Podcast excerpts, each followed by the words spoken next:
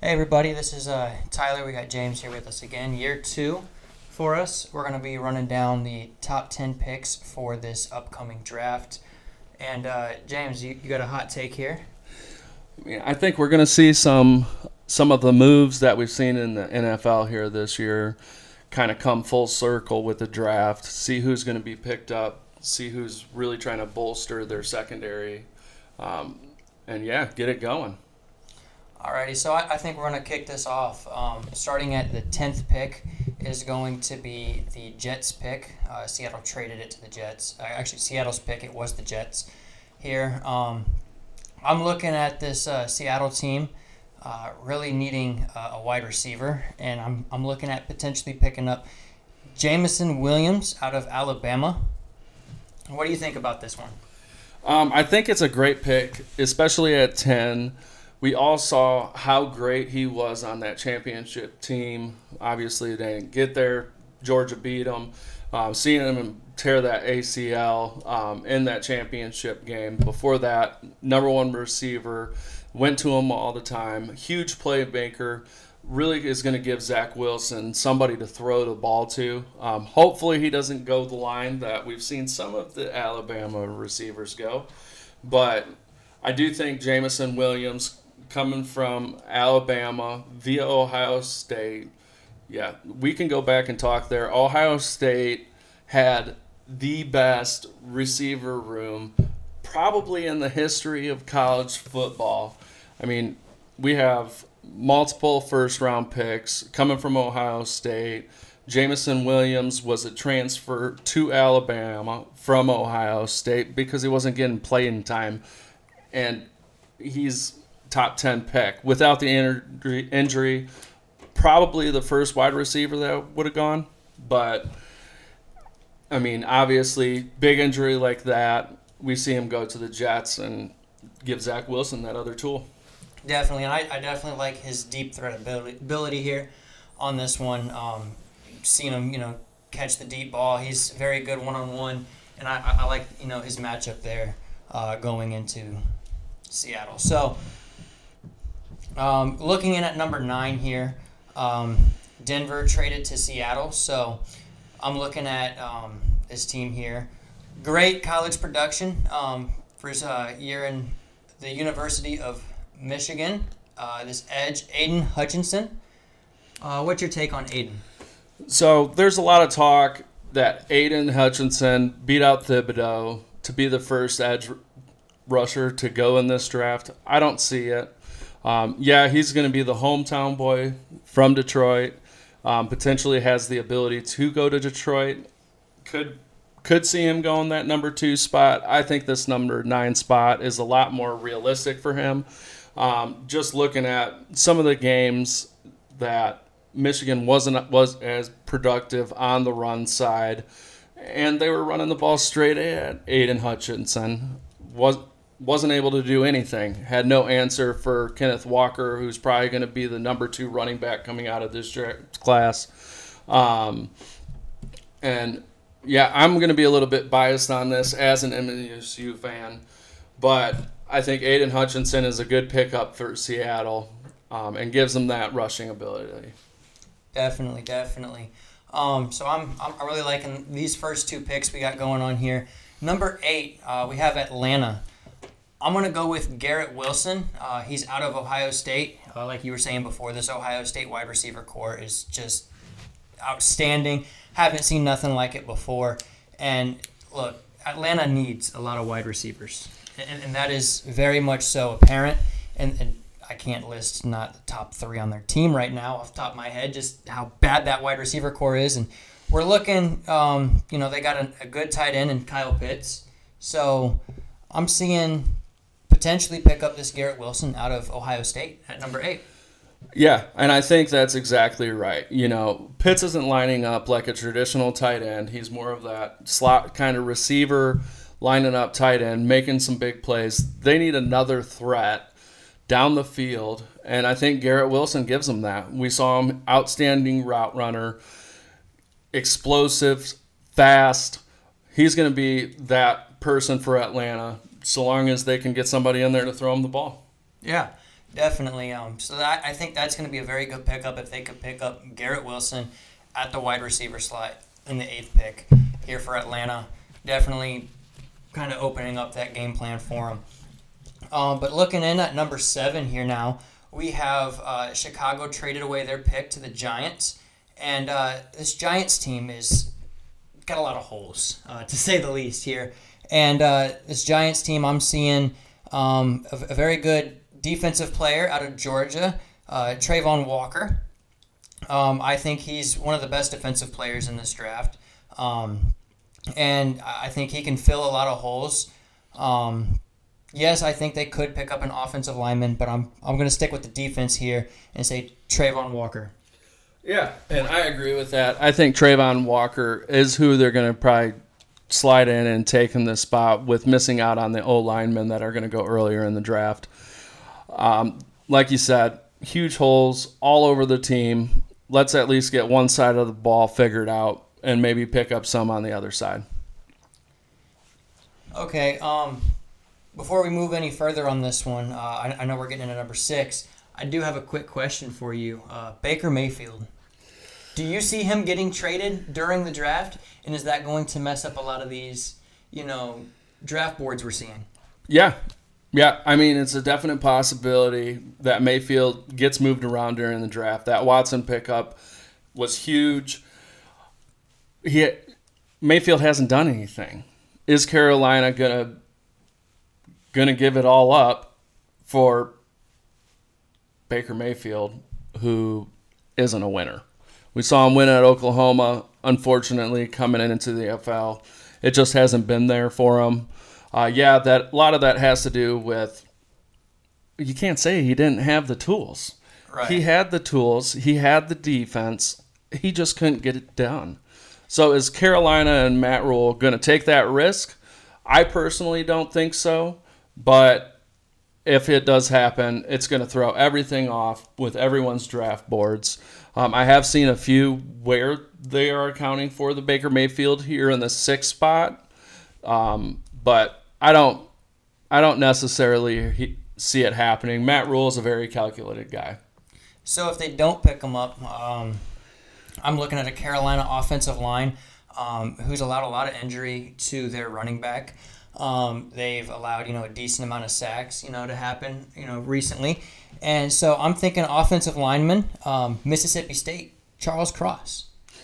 Yeah, Charles Cross, big body. He's going to fill up those holes, start getting the foundation that Carolina really needs to keep their stars healthy. Um, again, we're not seeing running backs go high in the draft anymore, mostly because they're injury prone. We've seen that. Um, I don't know that taking an offensive lineman is going to change that, but definitely going to fill up that hole for whoever's going to be the future of the Carolina football franchise. Definitely, definitely. I'm I'm, I'm liking a lot of these hot picks here that we're taking. Um, hey, we're going to switch over into a uh, an advertisement. We'll be right back in just a little bit. All right, um, so we're back. Uh, pick number five is going to be the Giants pick. Um, Look, the Giants have quite a rocky-looking team right now, and here at number five, I'm I'm looking potentially at a cornerback situation um, out of L S U.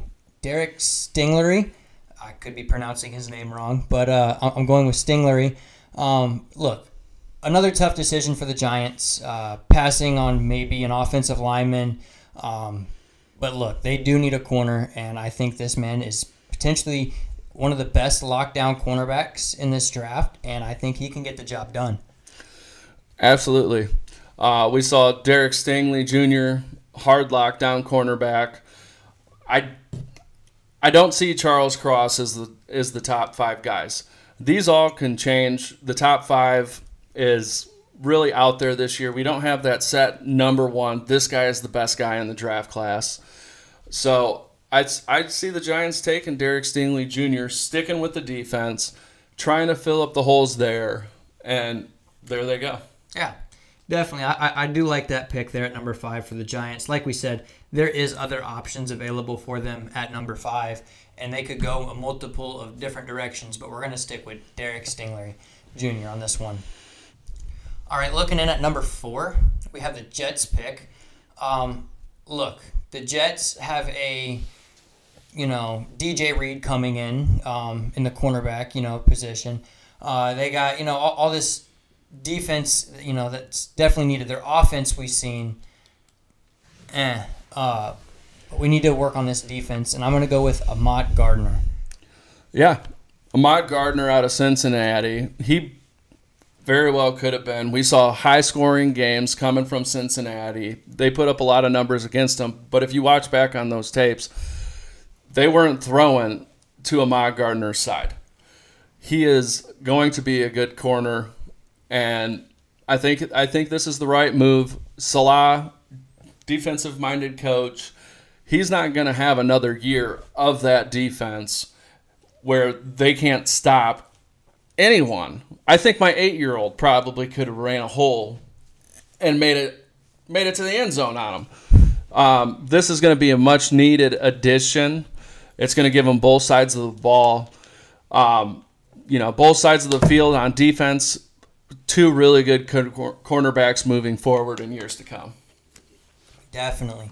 Um, so I, I definitely can really see this Ahmad Gardner going in number four to the Jets, which they do need, you know, that position filled, and I think that man's going to be the, the guy to do it. But if we're moving earlier in the draft, number three is going to be Houston's pick. Um, look, they got, you know, Davis Mills. You need, need some protection, right? That's that's a given, and he doesn't have it. And because of this, this could definitely be, you know, his last chance to prove that he can get the job done in Houston. And so with that being said, I think they're going to invest in an offensive line during this draft. And so I'm going to go with Ikem Ekwonu out of N C State. Yeah. Um, N C State, they didn't do much on the college side this year, but no one's getting through on Ikem Ekwonu. He's big body, quick feet, fast forty time. He is the prototypical line O lineman that you're going to be looking for. Um, Houston's got a whole mess. Um, they have a lot to deal with. We saw a lot going on. You're going to hear that in our next uh, episode. And Davis Mills, is he the guy? Probably not. But let's at least get that O line in place so when the dust settles, we are going to go out, look for a quarterback. Somebody's going to want to come play here and not worry about getting injured because they're getting hit on their blind side all day. Yeah. All right. Uh, so that's that's that one on number three in Houston. Number two is Detroit's pick. And because you're a Detroit guy, I'm going to let you take this one. And who are we taking at number two? All right. I like the risk. He was always up here. Um, during the season, he was thought to be the standout, number one pick. Detroit's going with an edge rusher. Um, Dan Campbell, he is he knows that he needs he needs a lot. Uh, I'm a Detroit fan. It's awful. Um, Kayvon Thibodeau out of Oregon. He, a lot of people have him falling. He's may not love football or portray that he loved football. I wasn't sitting in on his interviews, um, but something that happened there, some scouts have him falling, some mock boards have him falling. I think he stays at the top. I'm hoping Detroit takes him.